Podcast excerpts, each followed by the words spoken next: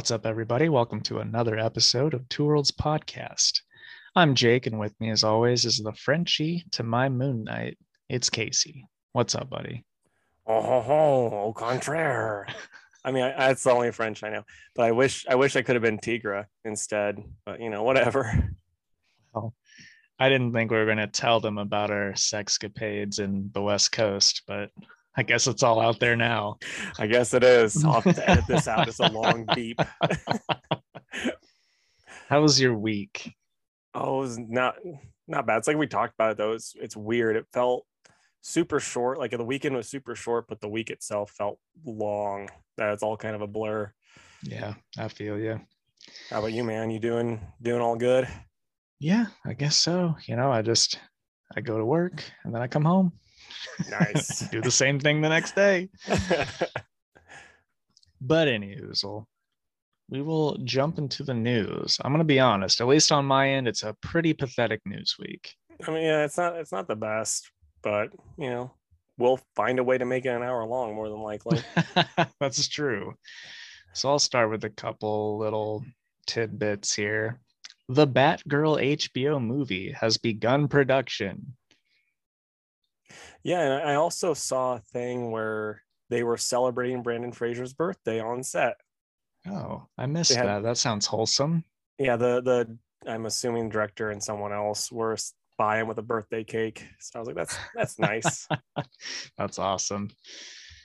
Hopefully that movie is good. yeah, I'm I don't have the highest expectations for it, which I think is like perfect for it, you know? I mean, like worst case scenario, I'll be like, oh, this was disappointing. You know, like it's this was about where I expected it, but then otherwise I'll be like, boy, this is way better than I thought. I heard a rumor too that they that the guy that's making it is like pushing really hard for Ben Affleck, Ben Affleck, but there's some pushback from Warner Brothers about that. So we'll see how that goes. That would be interesting. Yeah, because it's supposed to be in the same universe, and that's why we have J. Jonah Commissioner Gordon, you know. So Commissioner J. Jonah Gordon. he's like, give me pictures of Batman. So um I don't know how like you've not watched any Doom Patrol this season, have you? Sadly, no.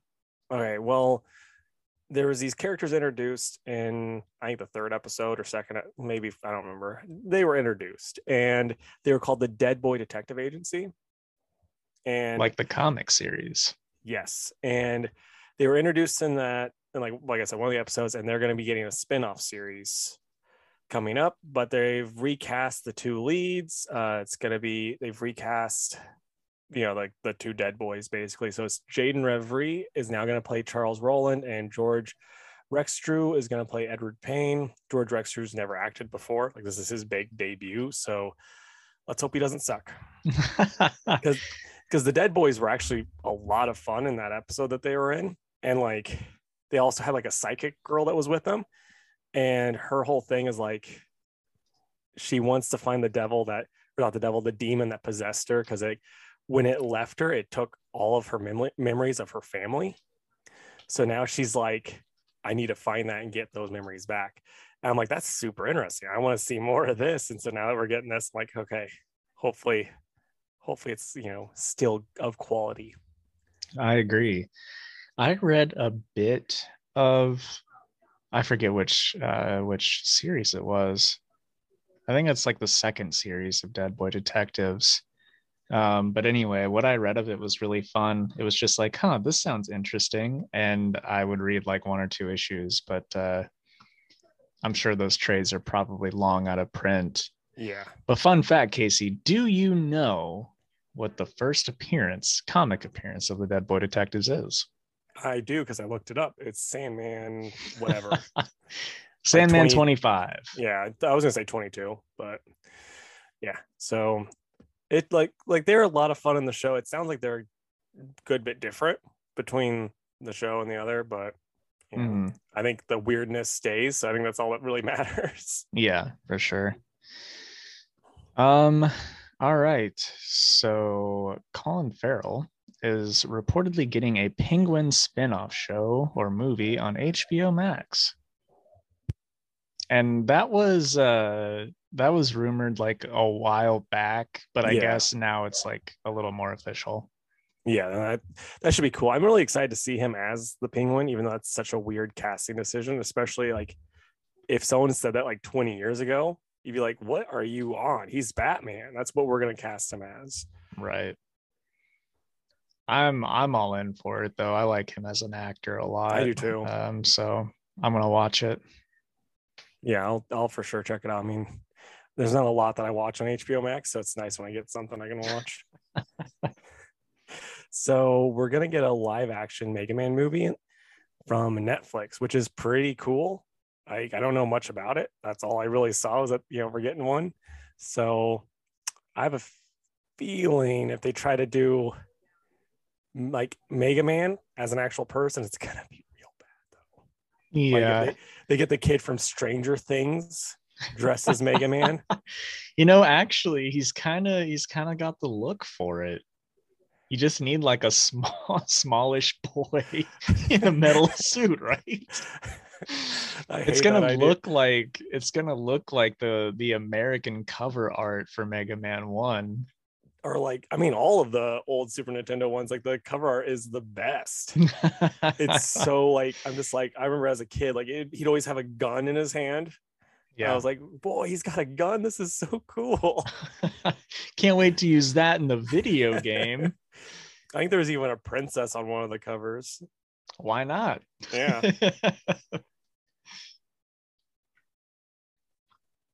Um, all right. So the Game of Thrones spinoff Dunk and Egg has gotten its writer and executive producer in Steve Conrad. Conrad worked on Patriot, Perpetual Grace, and LTD. I don't know what any of those are, but that's what he's worked on.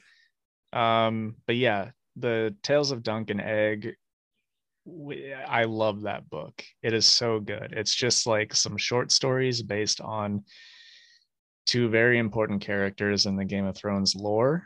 And to see those tales, like th- those tales are going to translate well to live action, especially if they get that Game of Thrones budget.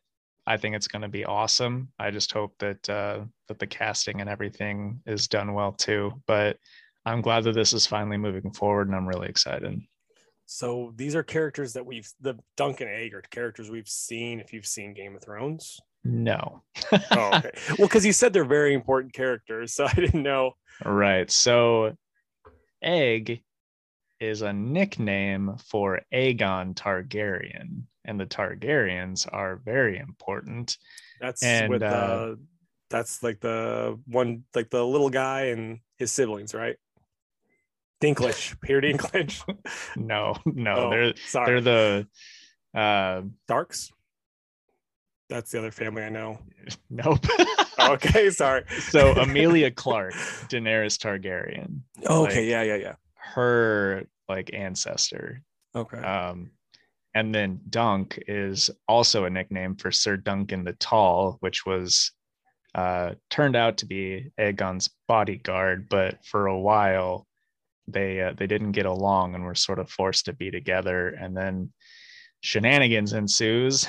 but it's really good stuff. Like I, I can't wait. It, it That makes me like want to reread time. the book again. Yeah, like if you even if you've never read or watched anything Game of Thrones related, you can you can easily just enjoy this for like a cool medieval type story. Now, is there a worry as a Game of Thrones fan that they're gonna just fumble it like they supposedly did with the final season? I don't really know because I wasn't invested when I was watching it with Brie.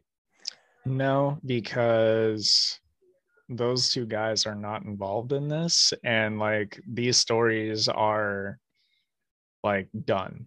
Like the it's, Okay. it was in the book, the the story has been told. All they have to do is follow the source material. Okay. Like like the two dummies did with the first handful of seasons. It only went off the rails when they ran out of source material and were like, we can finish this story. They couldn't. But anyway. okay, man. Okay, so uh, another. Th- this is just like I don't really think this is huge news because it's kind of like no duh. This is what Marvel does, But Destin Daniel Cretton is going to return to write and direct Shang-Chi sequel. Like I said, no one's really surprised by this. I mean, yeah, the only thing that would have been surprising is if they're like, we're not doing a sequel, but you know, you knew they were going to. I need to watch it. I know it's on Disney Plus. I need to too. I'm still like, after seeing some of the trailers where it looked like he actually was using the 10 rings of power and all this stuff, I'm like, this is a layup, guys, and you're just giving them superpowers. I don't want this. Oh yeah, I I hear it has nothing to do with Shang-Chi comics. Yeah. but I actually haven't read too many of those, so it's probably better for me. Yeah, neither have I. I've not read enough, but still, it's like I know enough that I don't want this. Yeah. Okay, and then my final bit of news is I we talked about Transformers and GI Joe, um, the rights being sold off, and it's looking like Image Comics is going to be the new home. That's where all the rumors are pointing. Apparently, uh, even one of the higher ups at uh, IDW like is left for another company, so it sounds like there's some real like crap happening behind the scenes. So, uh, but anyway, Image Comics used to put out uh, one of the GI Joe runs whenever Devil's Due Publishing was publishing through Image. That was like early 2000s, I think. that was actually the Devil's Due stuff was the stuff that I would read of GI Joe back in the back in the Waldenbooks days. right. They, you know, Devil's Due used to have like a lot of decent properties, but I hear that they uh they weren't able to pay up on their end, which is a shame. But uh but anyway, could be the the new home for Transformers and GI Joe. So we'll see. And uh, so my last two bits of news, I'll I'll go with the the pressing news first. The the my the could be depressing news first. I'll go with the exciting news. So according to both CBR and Bloomberg, Dark Horse may be selling. They've apparently hired an, an advisor that's like, hey, let's just uh, see what you guys can get, uh, you know, get on the market for it. So I don't know where this would, you know, lead to all the all the different stuff, but there's been some people just these are regular folk saying this, and I think it'd be really cool if Netflix bought them out since they already do stuff with Umbrella Academy, and then they could even do like this way if they bought the rights to you know Dark Horse, they could then do Hellboy, like do a whole Hellboy universe on Netflix. They own the IPs then, and and do stuff that way. I think that could work out really well for them. But like I said, that's just a thought. No one knows really if anything's even going to happen yet. But yeah, I just hope Disney doesn't get their grubby mitts on it. I agree. And I think that like a couple of Dark Horse properties are rumored to be picked up at Netflix. So, I mean, that would make sense. I I don't dislike that. It would just be like Disney with Marvel where Netflix owns it and they're like keep doing your thing with the comics and then we'll do we'll do the show stuff. Yeah. It is a shame though. Hopefully I don't know. I just don't want them to go away. Yeah, no, I agree. And I mean, it could be another one of those things too, where like this advisor's saying it, but then they're like, this is bad advice. And they just ignore it, you know? So we'll just have to see. Um, and the last bit of news, and this is more exciting Kevin Feige, very hemmed and hawed, but he did say Charlie Cox is going to return as Daredevil, but he wouldn't say where. And there's a lot of people that think he's going to pop up in Hawkeye because there's a bit a big rumor going around that Vincent, whatever his name is, that played Kingpin, is going to show up in Hawkeye in a fat suit and CG, which is such a bad idea. Just leave him normal.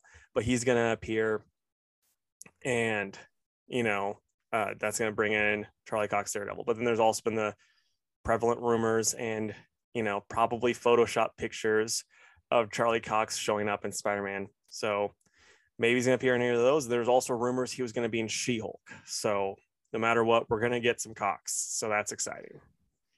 So I'm I'm gonna touch on some Hawkeye spoilers real quick. So Okay. if you guys don't want Hawkeye spoilers, then skip ahead a couple, you know, the, the 30 second button a couple times. So I just watched episode three yesterday, and Echo shows up. And Echo is a Daredevil character, right? Wasn't Yeah, I think she's? Bendis. Was she okay? I I couldn't remember, but and where they're at with Echo in the show, using Daredevil like doesn't really work out, but you know it would also make sense that way too. And also, Vincent D'Onofrio hasn't really hidden the fact that he's showing up in this show because Really? I guess like on Twitter or somewhere, he's just like, oh man, the new Hawkeye show, can't wait to watch it. And everyone's like, is Kingpin in it? And he's like, I don't know, but it's gonna be a great show. so like he he is not hidden that he's like gonna pop back up somewhere. Yeah, that's really funny. It'd be really good if this was like just him being like just weird, and then he doesn't show up at all in Hawkeye, but then he pops up in like Multiverse of Madness. Right. He's just like, no, guys, I really like Hawkeye. I can't Yeah, wait. he's my favorite superhero. We'll see. Uh, either way, I want more of him as Kingpin, and I want more Charlie Cox as Daredevil because they were both amazing. Yeah, I want the whole cast back because like we talked about once where the actress that played Karen Page was like very sad on a podcast talking about how no one hires her anymore. So I want her to come back too.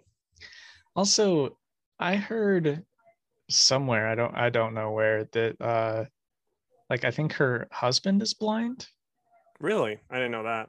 Yeah, so she was like really like emotionally tied to Daredevil anyways because of that. And I was like, oh well that's a neat fact I didn't know before.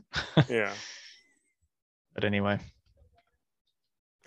But that's all our news. So I think we can cut to the break. okay, sounds good. We'll uh we'll be right back. All right. Thanks for listening to the advertisement, folks. And if you want to hear my take on the first three episodes of Hawkeye, the Disney Plus series, then go check out our YouTube. And that is Two Worlds Podcast on YouTube. It was a pretty good time us Yeah. talking about it. I mean, it was it was pretty good. It was fine. All right, Casey, what comics did you read this week? I have a Oh. feeling that there there's a lot. Like we're gonna be putting that hour to the test. Yeah, there, there's a few. Uh, so I got Daredevil 36, The Death of Doctor Strange, White Fox. I think that's just, yeah, that's just number one. Chu number 10, Hotell 105, Spider Man, The Death of Doctor Strange, number one. The Amazing Spider Man, number 80. Teen Titans Academy, number eight. Wonder Girl, number five. Justice League Incarnate, 105. The Joker 2021 Annual, and Action Comics 1037. What about you, dude? I d- I didn't get through all the comics I wanted to read this week, which was a shame. But there was just like a trillion books out. But I read the Wonder Woman annual, uh, the Justice League Dark annual, Hellboy Bones of Giants number two, King of Spies number one, the Robin annual, the Batman annual, Wonder Girl number five, Hardware number three, Action Comics 1037, Justice League Incarnate number one, Teen Titans Academy number eight, and the Nightwing annual. oh, we- and most of Wonder Woman Historia. yeah. And you didn't say Joker annual, correct? Nope, didn't get to it or any of the Death of Strange stuff. Okay, so it was just Teen Titans Academy, Wonder Girl, Justice League, and Action that we read together. Um, Robin, No, you should have. It was cool. yeah, it sounded interesting, but I was just like, oh man, there's just too many dang. an- Like, had they not released like 15 annuals in the same week, I would have been more interested in getting more annuals. But I'm like, y'all, you you don't need to be doing it this way. Well, here's the thing because I heard this complaint from everybody that walked through the door, and you know, what can you do? But not all of them were supposed to come out this week. Oh, but yeah, with right. delays getting pushed back a week or two, it all just kind of happened to come out that way. But uh but whatever. People were like complaining to me like I had control over the schedule. I'm like, just shut up. Like, Buy it or don't. Don't complain about it. I like I like to think that you're like, you're like, well, I'm gonna go talk to DC. And like, we're let gonna me get let me call up my buddy Jim Lee and we'll get this straightened away for you. It's like, dude, I don't even Jim- know what's going to show up in these boxes anymore with the Jim's like, delays, um, man. Yeah, Jake, I'm so sorry about this, man. We'll get it figured out next time. Don't worry about it. Because he's super nice. Yeah. It's like, but also tell your customers to suck it. you do know all of your customers that listen to this are now turning it off, right? Uh, they know how I am. It's fine. You're like, nah, they're the cool ones. um, all right. So let me pull up the uh the hour man one hour comics review World's Fair 2021. and uh here we go. You or me, who's starting? Uh beauty before not as beautiful. There you go. Go ahead. Okay. Well, thank you for the compliment.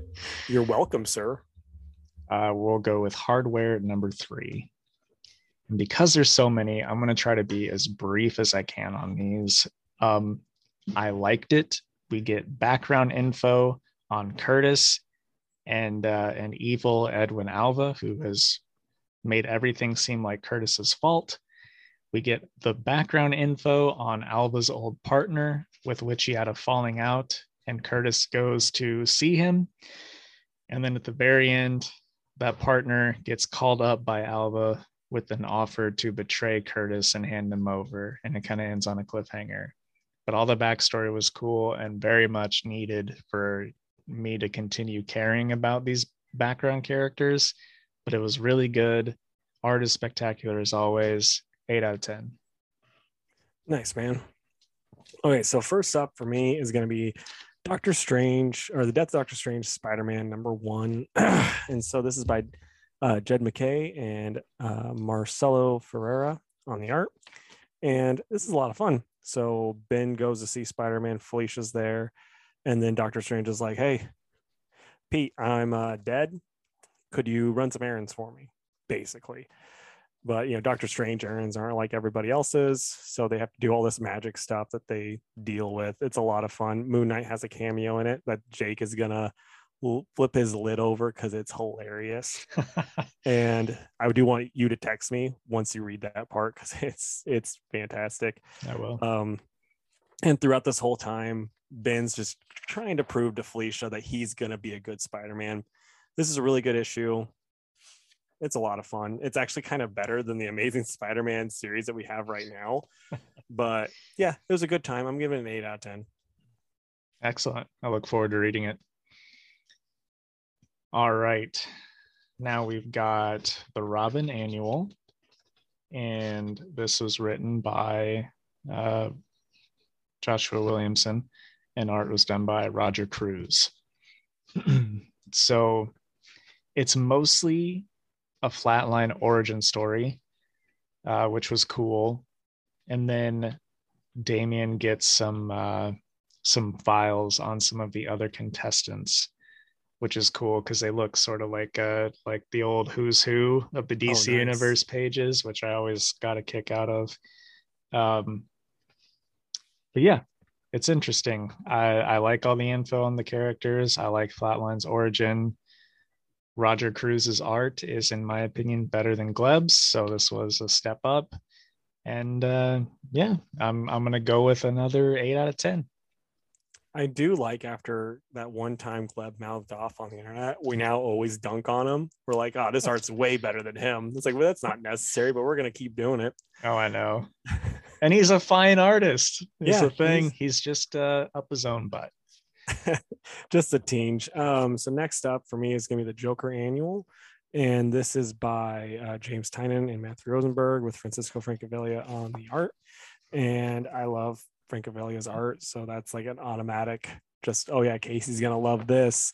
And so, yeah, it's just kind of like the process of like, oh yeah, the, the regular crime people are out of Gotham and now we're getting the weirdos in. And it's just this kind of level of Joker. And like, so Joker's doing like all these weird pranks and stuff. And like, it's Gordon trying to live his life, but not doing a good job of it. It's just pretty good, pretty great all in all. Yeah, I like it. And it's like with You, this, you say it's pretty good. I mean, I'd say it's fine. Uh, um, yeah, if you want to get that joke, watch us on YouTube. But yeah, it's like it's good, but like the only downside is this is a another flashback story, so it doesn't do anything to really move the plot along. Like the only difference is like we're seeing Gordon know that Barbara is Batgirl, and so Batgirl gets put in these sticky situations, and like you know his dad senses are tingling and he is not having it. But like that's the only like really kind of part that it adds to batman. Otherwise it's just like oh yeah this is uh, something you know not really necessary. So the art in it's fantastic. The story the way the characters are written is very well. It's just there's no real need for the story so i'm gonna give it a 7 out of 10 for that reason okay So next for me, I will do King of Spies number one. It's written by Mark Millar and art by Matteo Scalera. In like the first five pages of this book, I hated it and I nearly stopped reading it because it's just like panel after panel of just running gun shooting explosions just like I, I don't but there's like no flow to it. It's just like random panels of all this crazy stuff happening. And then uh, it turns out that that was just like a flashback. And now we get to uh, the same guy who's like a, a british spy and he's older now and he starts coughing up blood he goes to the doctor they find a really big tumor he has six months to live going through all this has made him realize that the stuff he did while being a British spy were not good things. He did a lot of bad stuff for uh, for just the people in power that weren't good people either. So he decides that with uh, the little time he has left, since he has like no close friends or family, that he is going to uh, bring down as many bad people with him as he can before he dies.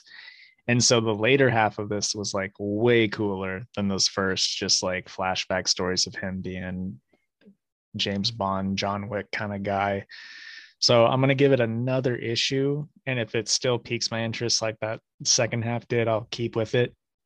Um, but yeah, it was pretty neat. So I'm gonna give it a seven because those first few pages were like so unbearable to me, but the art was amazing, and uh, I mean that it's the same art on the the inside too. So nice. if you like Matteo Scalera, which I do, he did um oh Black Science, which is cool. So uh anyway, if you like spy stories, then uh check it out.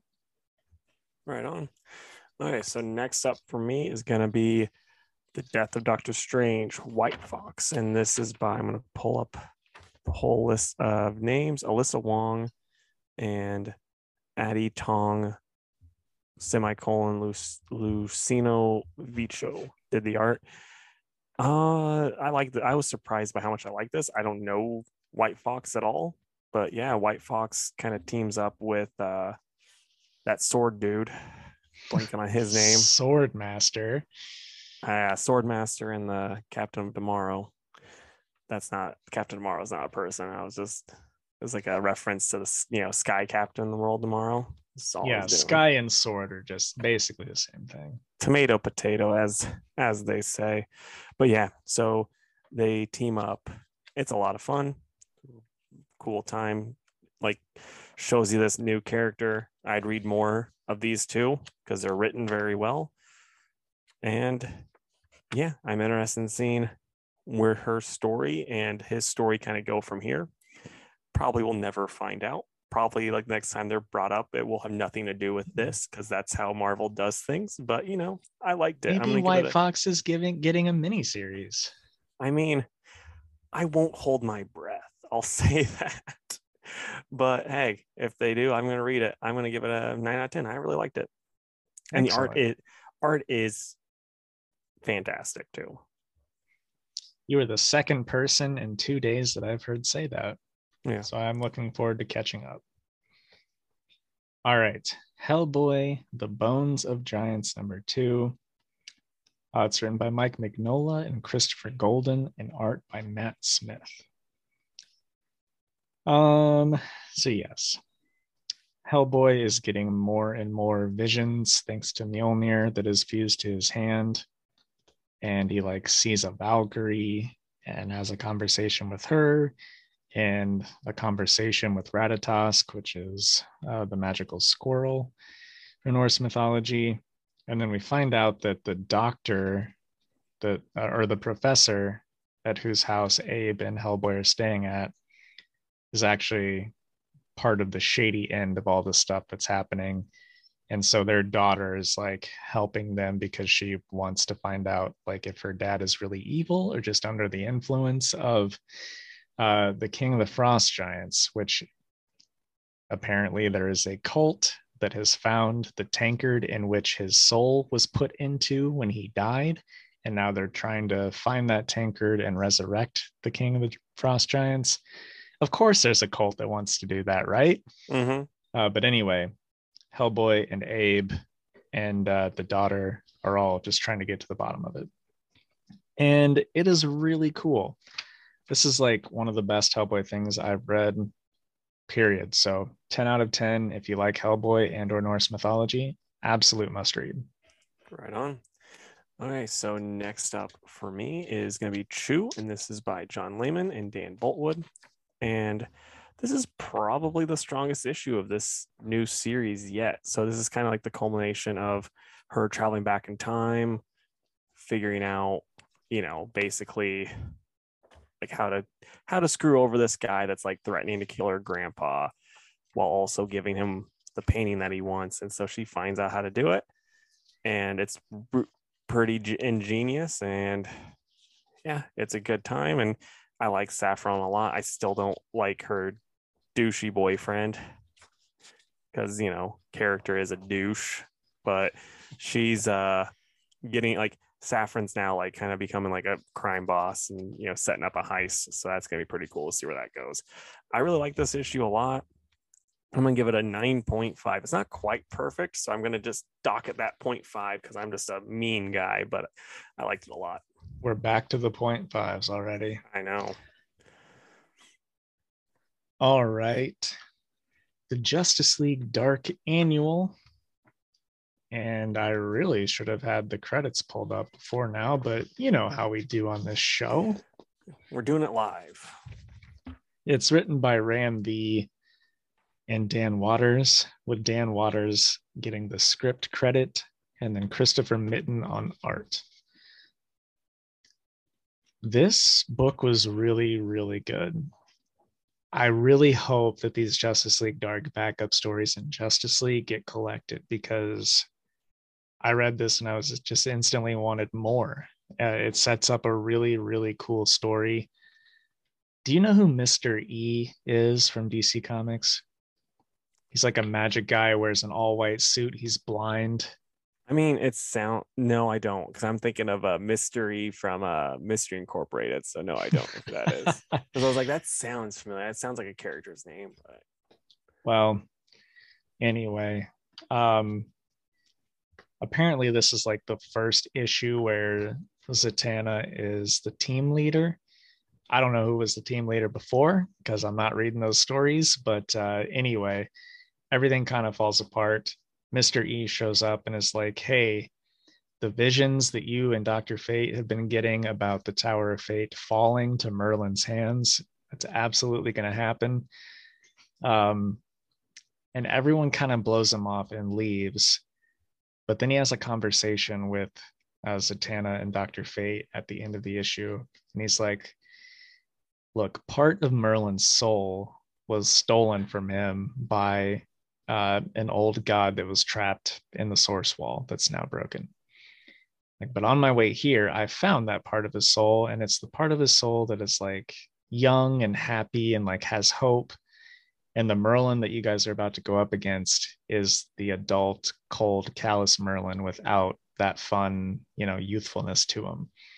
It's like, so I will give you that part of the soul that you can fight him with in exchange for the ruby that Merlin uses, which absorbs magic. And Zatanna makes the deal with him and Dr. Fate's like, it is Khalid, by the way. You were you were saying that you thought it was, and it is. Um, he was like, should we have really made that deal? Because if we ever have to go up against Mr. E, he'll just absorb our magic and there's nothing we can do to stop him. She's like, yeah, I guess we'll come across that, you know, when the time comes, but uh, or deal with that when the time comes. But we need every bit of help we can get against Merlin right now. So, uh, yeah. And then it was just a sort of at, at you know at the end of it it says the beginning so i'm guessing this is like the start of the next arc uh but man it was awesome the art wasn't my favorite. Um, I'm not super familiar. like I know I've heard the name Christopher Mitten, but I don't know what he's worked on. But uh, but man, the story just made up for it. All these characters are so cool. Detective Chimp, Jason Blood, Fate, Zatanna, Constantine, like all really good stuff happening. I just don't know why they don't have their own book. maybe maybe that's what it means it's like this is just this is the beginning and they're gonna actually give them their own book after this again. That's I hope so because at least at my store, like this sold super well, man. People were like, "Oh man, a Justice League Dark issue again," and they all picked it up. Yeah. So let's hope so, because yeah, I just I want that, but I don't want to pay for Bendis. Exactly. But with that, I will give it a nine out of ten. Nice man. Okay, so next up for me is going to be the Amazing Spider-Man issue 80, and this is by Cody Ziglar and Michael Dowling on the art. I really enjoyed the art in this. You you have Spider-Man being all drugged up and you know, you know, just not the happiest with his circumstances because the drugs are giving him hallucinations, and then he fights Kraven and spoiler alert, he wins, and then he gets home to his lady, and then it's also now leading into the next arc where the uh, head of the you know thing that owns Spider-Man's copyrights like we got to go after this Spider-Man of the Bronx. And it's like they got pictures of Miles cuz he's using their copyright so they're going to go after him next which is pretty silly. And then um Aunt May is very worried about Peter and they don't know really how to treat Peter because they don't know that he's Spider-Man. So she calls an old flame to you know who's very smart to help her help her nephew. And does he have robotic appendages? He does. Like so like it you know they go to the place and it sure enough he's like you're as beautiful as the last time i saw you. And it's old creepy dr doc and i'm like ah this is great. So i like that a lot. And yeah i mean it, it was like perfectly solid issue. That's why it's getting a perfectly solid seven out of ten. All right. Hopefully, uh hopefully there's no weird like Aunt May on Doc Ock action in the next issue. I mean, Dan Slott already did that, so I think we're True. good. Do you remember that? Yeah. Okay. Yeah, that was terrible. That was... it was a choice that he made it was. It as was. a writer. All right. So next we'll do the Wonder Woman annual. I picked up the variant. I just got to show it off. I think it is so, so good. That is pretty awesome. Um, so yes, it's written by Becky Cloonan and Michael Conrad, and uh, the art is done by Andy MacDonald. I happened to flip right to the page this time. Nice, good job. Um, but yeah, essentially, this guy shows up, this weird guy, and uh, and talks to Diana while she's going to a Themyscira exhibit at a museum. And he's like, I know who you are and all about the Amazons because my people live under Themyscira and we've just been biding our time for you to like die or leave so that we could take over, take back our land and uh, we thought you were dead until you just came back. So that kind of you know foils our plan so that's why i came here to fight you. And um, yeah so they have like a, a fight for a few pages and then he essentially like blows up a bomb at this museum and he's like we'll see you again soon and he leaves. And wonder woman is talking to her friend etta and Ed is like, well, I mean, it's going to be fine. You can kick this guy's butt. They've been hiding for all these years. They're afraid of you.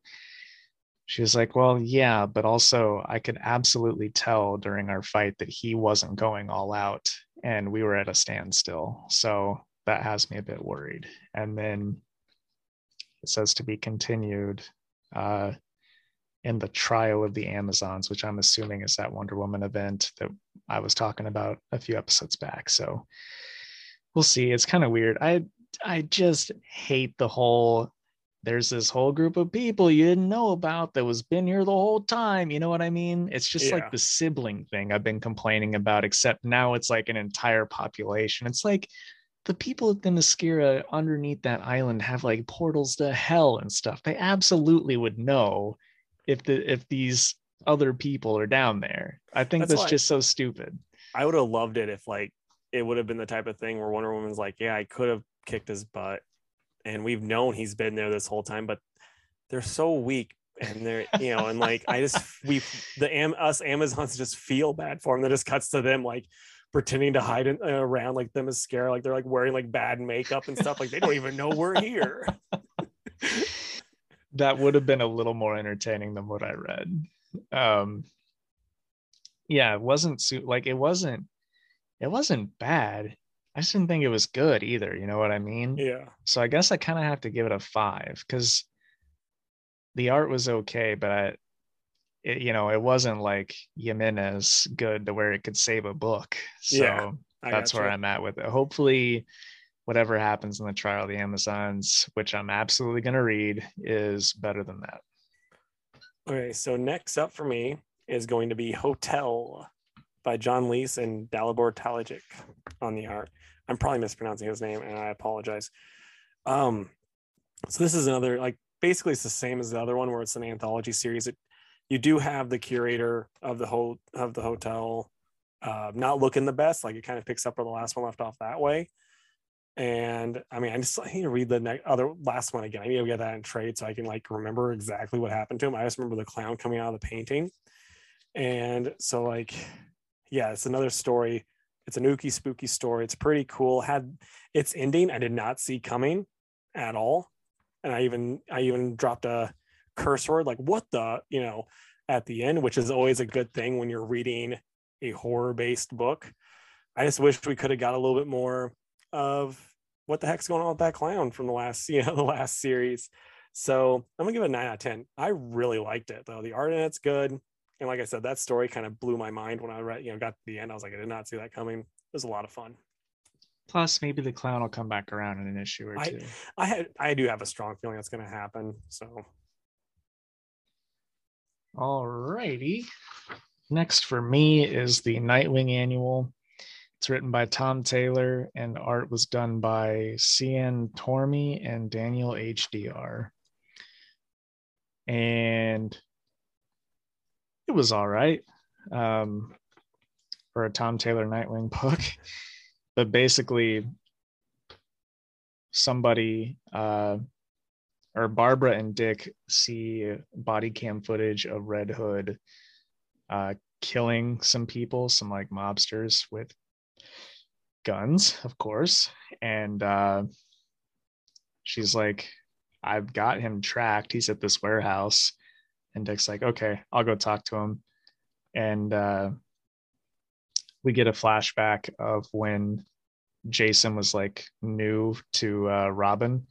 And so uh, Dick goes there and they have like a little outing, just the two of them of crime fighting. And, you know, they build that brotherly relationship. But uh, then it cuts back to real time and uh, Jason's like, I know you're there. Are you here to take me in? And then it shows Dick up on a rafter and he jumps down. he's like, Nope. If you say that it wasn't, or then, you know, Jason said that he didn't do it. And Jason's like, or Dick says, I, I know, I believe you. Um, if you say you didn't do it, then you didn't do it. And Jason's like, yeah. And also, I stopped using guns. Uh, I just have this crowbar, which I think is a bit weird, but you know, and the weirdest part is like, I don't know, it's almost like Tom Taylor was also making fun of it. Uh, because he's like, you know, Batman was afraid of bats, and you know, he's he's using that fear in his crime fighting. And Dick's like, so shouldn't you be dressing up as a crowbar? That's Uh, pretty great. yeah, which made me laugh. But anyway, um, so yeah, they they go because they they caught wind of Red Hood attacking somebody again, and it turns out that they were uh, FBI agents, so not not really mobsters. So that doesn't look great. Um, but anyway, who do, any guesses, Casey? Who who is traipsing around as Red Hood? Who looks exactly like Red Hood, even with the helmet off? Uh, I mean, hush. I don't know. Clayface. Oh, okay. Um, Which Clayface? Well, Which right. of the, the five? right. It's uh, gosh, I'm blanking on I'm blanking on the name, but uh, but anyway, it's not the one that was like in the detective team a while back. Not the one that was in Catwoman. Right, because uh, isn't that the same one? Or are those different Not ones? sure. I'm really not sure. Dude, I've said this before. Casually Comics, she lays out all of the ones, and I mean, not. I don't know if she's ever finished it because I think she's got she got to Clayface number five, but then like they've done a continuity change now where like some of the stuff that she talked about took place before they switched stuff up, so now it's like some of that stuff is non-canon and you know, Right. so I don't. I really like. It's just like it's such a mess with the the way Clayface stuff is. I think the one in the detective run was the was Basil Karlo, I think, which is like the second one because the the original like was just like a Silver Age thing. It didn't last for very long, if I remember right. Yeah, he. But I think he came back. He came back when they did this thing. He tried to get Clayface powers then because he didn't Oh, have okay. Clay powers. Gotcha. He was Golden Well, Age. He was Golden Age. and the second Golden one Age. was the Silver Age weirdo that then they tried to use his body to get his powers. Right. Well, this one I just finally flipped to it is Pres- uh, Preston Payne.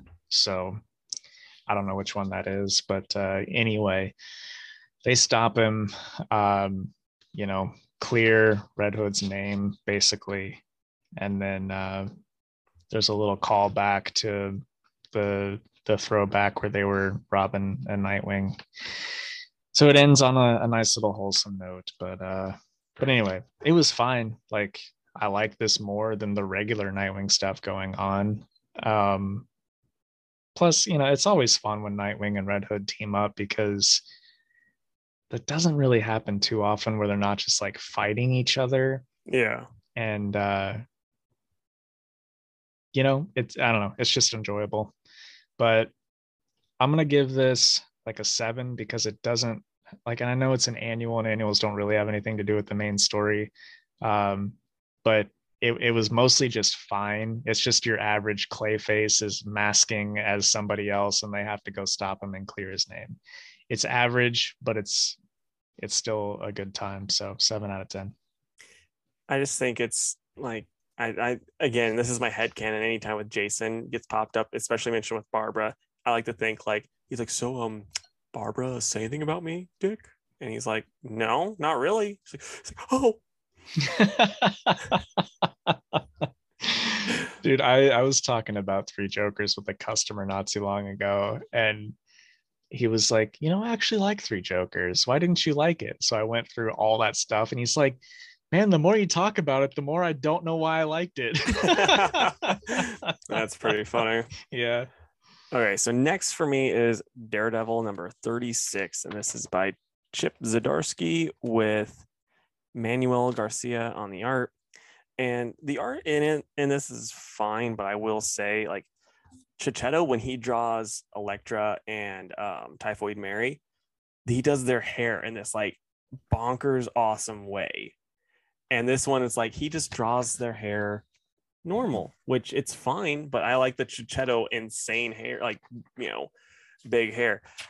But yeah, like so Daredevil's out of prison and uh like you know, Foggy and uh his old girlfriend are there and they kind of talk to him, but then Elektra shows up in a sports car and he's like, see you, nerds, and he like pieces out and goes goes with Elektra. And then he's like, "You want me to trust you?" Like he's talking to Elektra as Elektra like gets in her underwear and goes into a lake, and she's like, "Yeah, we need to talk." And then as he's like, "I'm not gonna trust you," as he's like taking his clothes off and goes in the lake with her, it's like, "Okay, Daredevil, I know you haven't been in prison that long. Get out of here." but then it's like, you know, it's kind of her trying to, you know, get him to trust tr- her trying to get him to trust her, and then also like Daredevil and you know talk he talks to kingpin for a little bit and kingpin's getting ready for his big wedding and people are also dealing with superheroes kind of overstepping their bounds as being hero you know basically vigilantes it's a lot that goes on and but doesn't feel like it's overstuffed. I really like this issue. There's some stuff going on with the new kingpin of crime. It, it's good. I'm very excited for devil's reign. I'm giving this a 9 out of 10 Good thing it's coming out next week, huh? right. All right. Oh, next I I just have the ones we read together. same here my man Man, good thing I couldn't read all the books I wanted to. i know right all right, you pick the order. Actually, you picked the order last time. I'll pick the order this time. All right. Let's do Batman. Then actually dude i don't have that one oh, you didn't get that one. Well, then I have one more. So we'll do Justice League, then Teen Titans, then Action, then Wonder Girl. All right. Okay, so the Batman annual. Um, it is written by James Tynion, and art was done by Ricardo Lopez Ortiz. And this is honestly just the finale of all those Ghostmaker backup stories where he's fighting like the instigator, which still just cracks me up, uh, and everybody else. So, uh, yeah, it's just a lot of action. I think the art's awesome. It's like Riley Rossmo meets anime, and I think it's incredible. Uh, but yeah, he basically just has to fight all those guys one more time and then take out um, Miss Midas or whatever her name is. But we get to see why him taking out Midas means so much to him. Um, and it turns out that her parents, like, uh, basically stole his parents' company and like nearly killed them just so that they would sign over the company to them. And uh, he trained his whole life to get revenge on that, apparently, and uh, to stop it from happening to anyone else. So, and then there's a little moment with Batman in there. So it was pretty cool. Uh, I think this needed to happen because those backups were just like him fighting everybody and like the fight scenes were cool, but that's all it was. There wasn't much substance to it. Where this gave all that substance, um, and I, and I liked it. I liked it a lot. So I'm gonna give it probably a good eight out of ten. You, I mean, if you read all the others, you might as well pick this up and see how it all ends and comes together. But if you haven't been reading those backups, you definitely don't need to pick this up um, or if you didn't like the backups at all, then then don't get this because there's not much Batman. They should have called it the Ghostmaker Annual. Um, but yeah, it was still neat. The thing is, Casey, is we've talked about this before. Ghostmaker is so good, right? Like he Mhm. He one shots your universe, like whichever universe yours is, and uh, and this is the same. And I don't think Ghostmaker is gonna get used when Tynion is off the book, which is now he's off the book. Yeah, that's such a weird way to end his run too. It is. So, I mean, I think Ghostmaker is just going to go into the Hall of Fame for most unbeatable character ever in DC, right? Like, Superman Prime would like have a word with you, I think, over that. yeah, well, Ghostmaker beats him. I'm sorry. Ask James Tynion. but anyway, that's all I need to say about that one. Okay, so Justice League Incarnate, number one of five. I'm gonna try to pull up all of the artists because it looks like we have a bunch on this. Uh, shoot. It's on the first or second Yeah, page. there it is. So it's by Joshua Williamson and Dennis Culver, and then we have Brandon Peterson, Andrea Bresson, and Tom Derenick. And this is a lot of fun. Did what did you think, man? Um, I thought it was okay. Yeah, see, I thought it was like a great time. We have basically a um Avengers ripoff from another, you know, from this other universe that uh that a robot came from that, you know, betrayed him. Machine And Head. yeah, old machine head, which is a terrible name. But they also bring in uh, Avery, the Chinese uh, Flash, which it's like when that all new Superman book was coming out. If you told me the Flash from that book was going to be the breakout character, I would have been like, I don't think that's right. But boy, is she because she was great in Flash and she's cool in this. It's like I like her. You know, like there's no part of me that like dislikes her, but it's like would not have would not have expected this. But then we get like this Thanos ripoff that fights Darkseid, and that was a lot of fun. Yeah, I just had a good time with it. Did you like it though? Besides it just being all right. Uh, I guess. I mean, I liked who showed up at the end, or the Yeah. the second to last show up. You know what I mean? Yeah, Um, I think you know. It, spoiler alert: It's Orion. They Has- the artist drew him so well. yeah. Has he always had a pupper? Because he's got a pupper here, and I don't recall him ever having a dog. Nope. I don't know who that is, but I'm a I'm all about finding out. Yeah, the the thing that I thought was like kind of dumb is so Dr. Multiverse like opens up this portal, right? Or the boom tube. It's like, all right, Flash, you're the only one that can save the, the multiverse, and we have to go right now. And then she's like, wait a second, I can't. And then just goes into this like kind of monologue thing. And I'm sure Dr. Multiverse is like, uh-huh okay just you know like trying to keep the boom tube open so they can go save the multiverse and then Yeah. like no you can do it come on and then they go but just that whole big conversation just kind of took me out of the moment because it's like action action action we gotta go right now and she's just like i don't know if i can hey, in all fairness, she's a flash. That happened in literally half a second. yeah And, like, she does all that. Then Dr. Multiverse is like, What? You said that too quickly. Can you slow down? I can't understand you.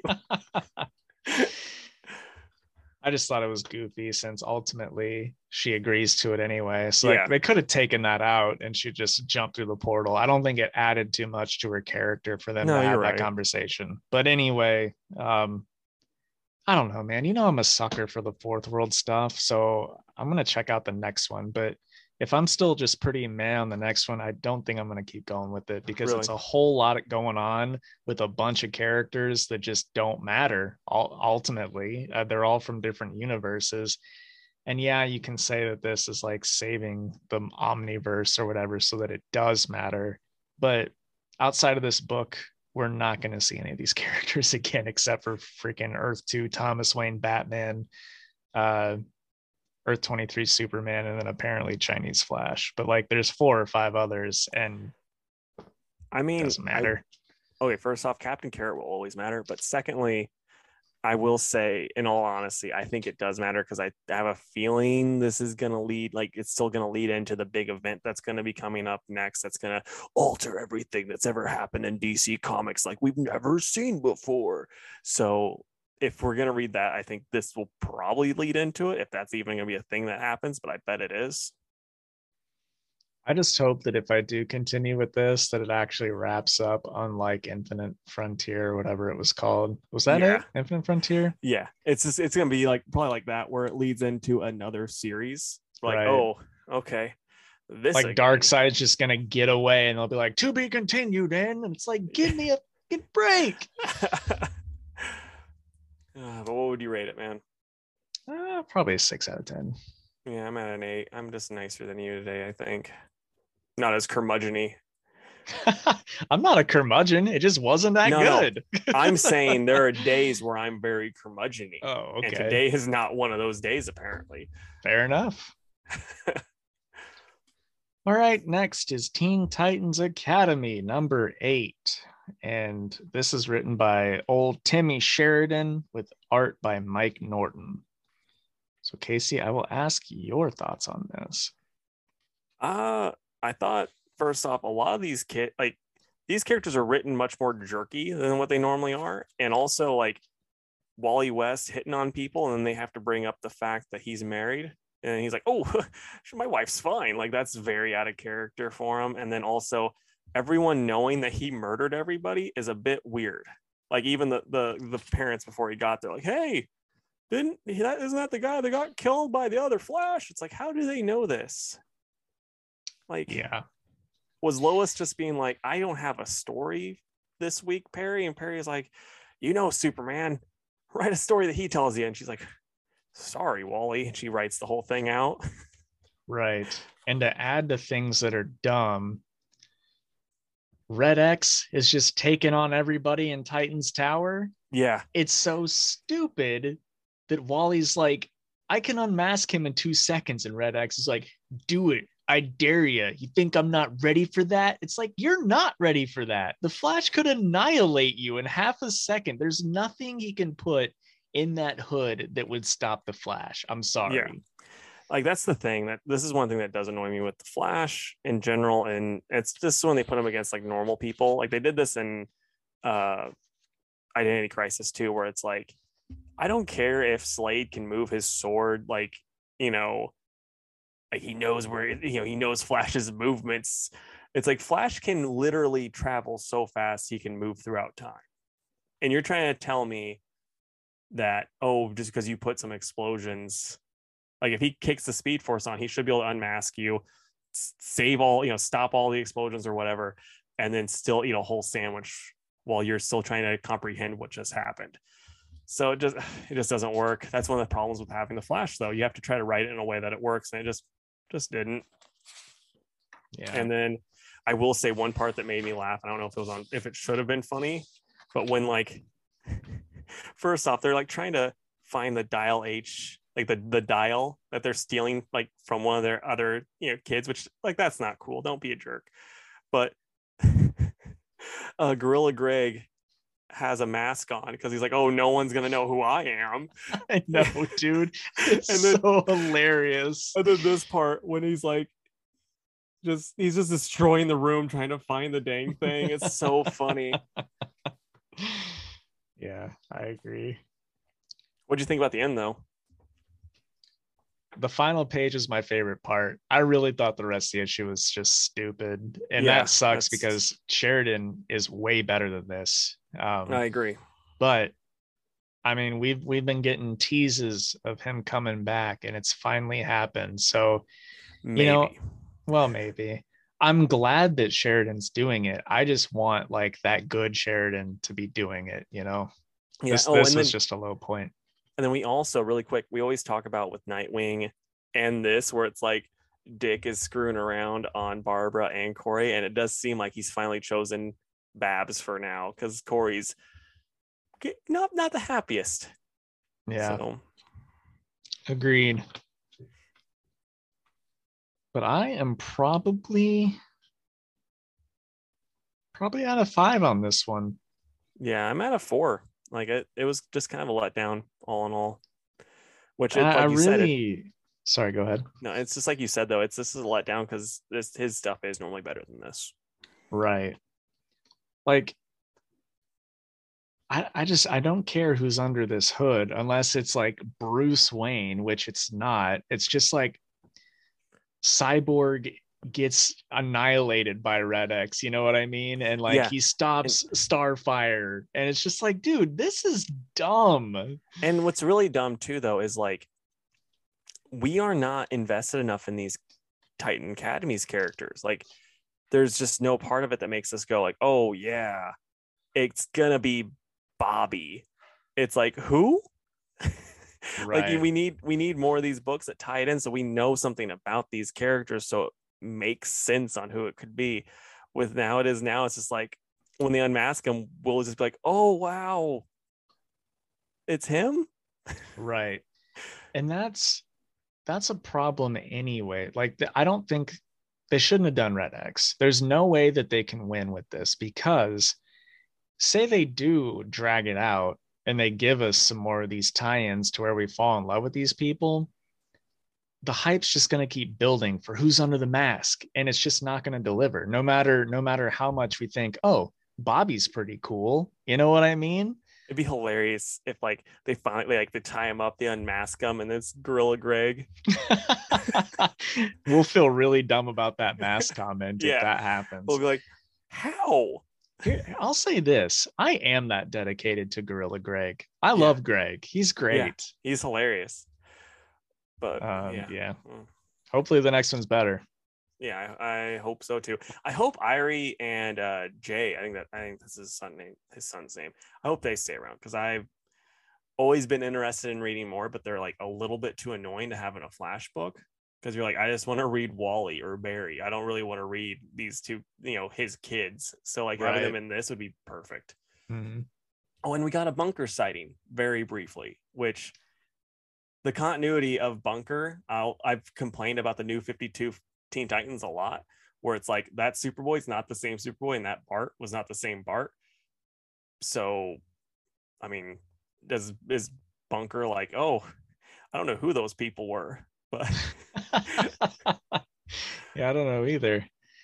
Uh, you know, it wasn't there. It wasn't enough of an appearance for me to be like, it was pretty cool. I mean, it's mean- literally just a blink, you know. yeah, you don't even he doesn't even talk. So we don't even get the uh the terrible personality that Scott Lobdell gave him. Yep. But we got to see we got the best part, his costume. right. All right. So next up is going to be Action Comics 1037. And this is by Philip Kennedy Johnson with uh, Miguel Mendonça on the art. And boy, that art's fantastic, in my opinion. hmm And the story was pretty dang cool, I thought. A lot of cool stuff was happening. What do you think? Yeah, I liked it overall. Um, again, this is kind of spoilery, but do you think that that character is actually dead? Uh, okay. So here's my theory. And we'll, I'll say this. Go, go ahead like one minute, guys. I'll actually try to put the timestamps, how long our spoilers last for the Hawkeye and for this one. But so in Future State, if you remember, Superman died all the time. That's what they kind of talked about. They'd always bring him back. So I bet you Superman and Apollo are both dead. And then uh, what's her name? The girl. I'm sure she's also dead. I bet you they get brought back and they have to just they just keep dying over and over again. That's what I'm that's that's that's where my brain's going because like that's kind of how they talked about in future state is Superman like Mongul killed him hundreds of times, he said. So that's what I think is gonna happen. I could be wrong though. Yeah. I don't know. I mean, he's setting up. He's setting up a lot. like, Yeah. I, I don't know how long this is going to go on, but uh, there there's some potential for a lot of neat stuff to go down. It's just like, man. And I realize that it's not the same Mongul, but Superman's beat Mongul on his own plenty of times, and he is having trouble when he's got all these other like super strong characters with him. It's like, how much more is this Mongul? Not that much more though when you think about it, because there's a couple things going into it. It's Superman's this is a weakened Superman. And then oh roll your eyes. But this is a weakened no, Superman. it was like a yeah, I guess so. Okay. I thought you were just like weekend. I thought that's what you were doing. But um no, it's like a weakened Superman. And it's also they talk about how it's this planet is giving off uh red sun radiation. So like not only is he weakened, like you know, it's like Superman's normally up here, he's now down here because he's weakened, and now he's down here because of the red sun. So they're very much stacking in Mongul's favor. And then Mongul even had the kryptonite weapon, and Superman just saw one of his friends die. So all of that added up together. That's why, you know, that's why Mongul was able to beat him. And and honestly, we've complained about this before, where Mongul should be a lot tougher than he is. Like how like we had Wonder Woman kicking his butt, like no problem. Like they made him a joke, and like now Mongul's being brought back to being awesome and you know a threat, which is perfect. Yeah. Fair enough. What do you think of the backup issue? I figured that one you'd actually read since it was one of your faves.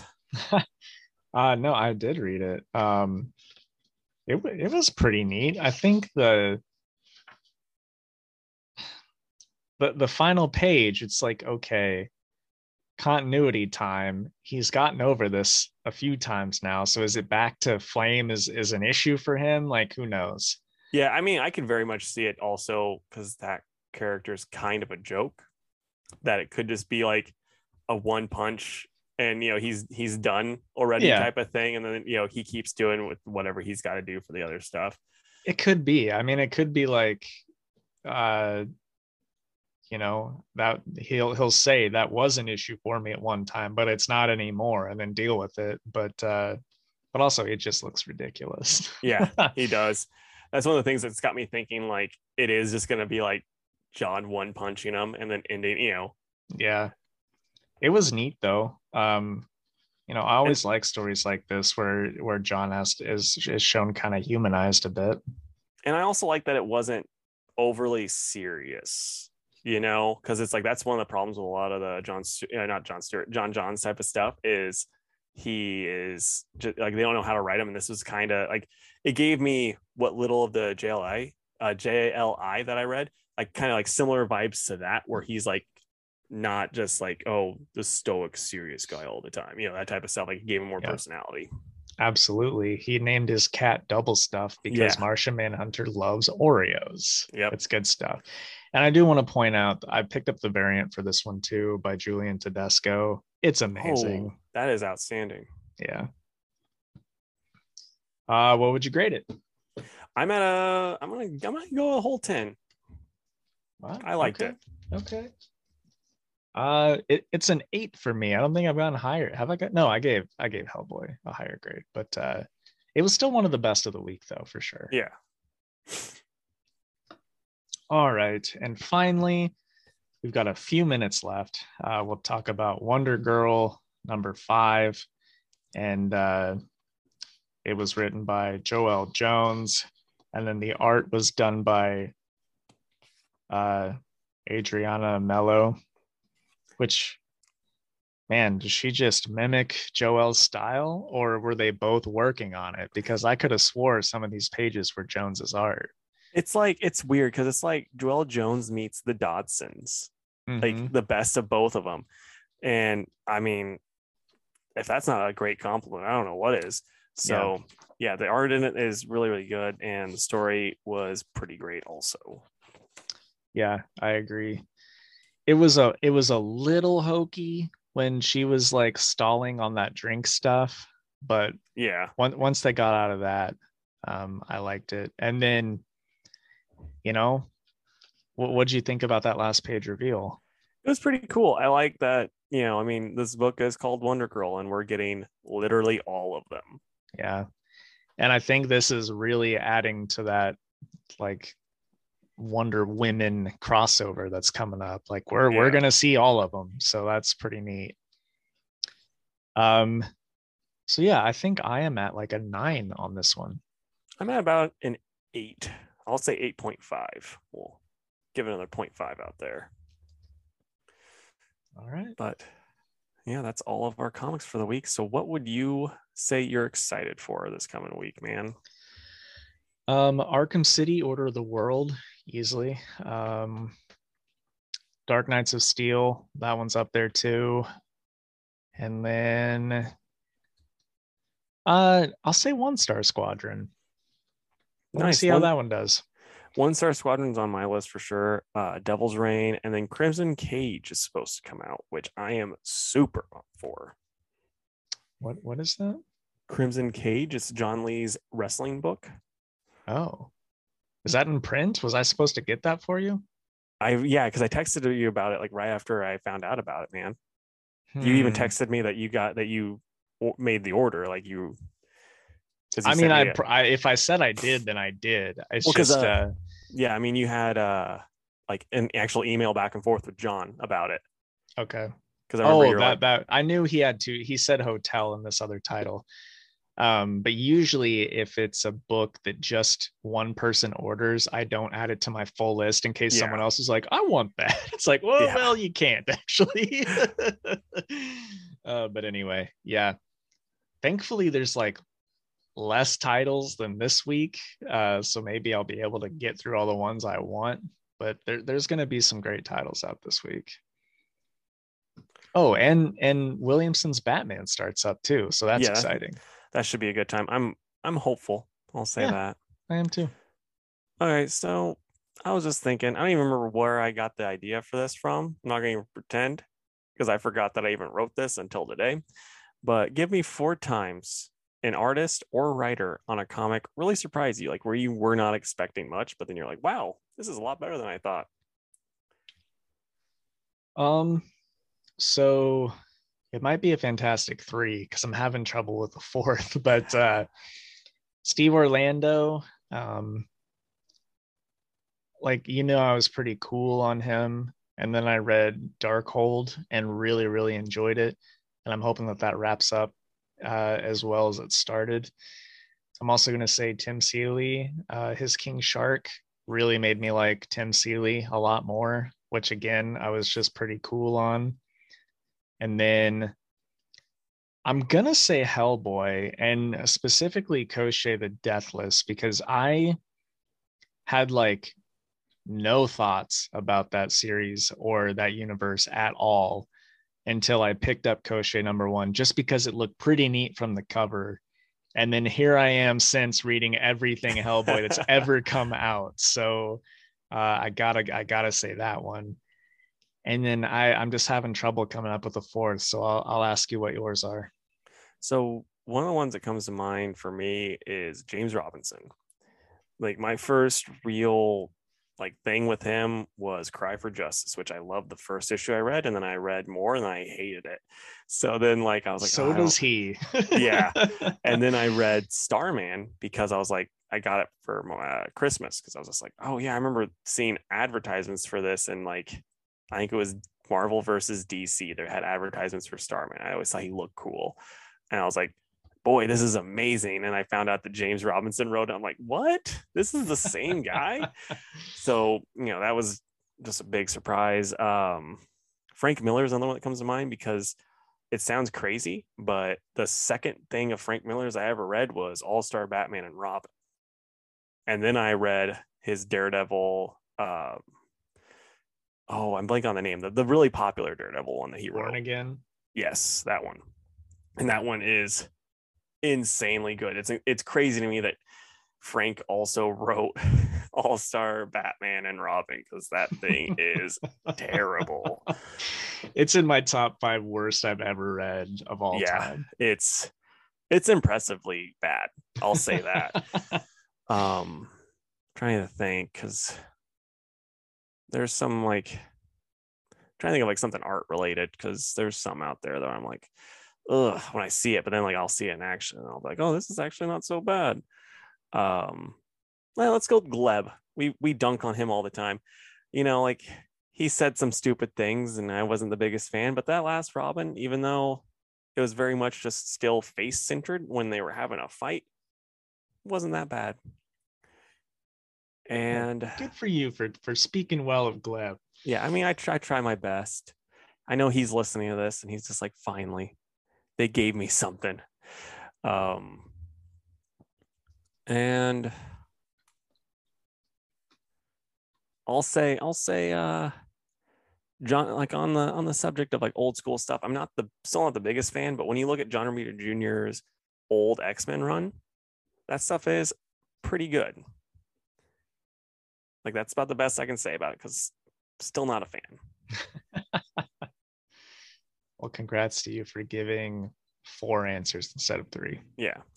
Oh, here here's an here's one also that I'll, I'll throw out there too because this one's just so crazy to me. I used to not like Mike Mignola's art and also didn't like Darwyn Cooke's art. And then like the more I actually got into that stuff, I'm like, holy crap, I love both of these so much. I don't know what young Casey was thinking.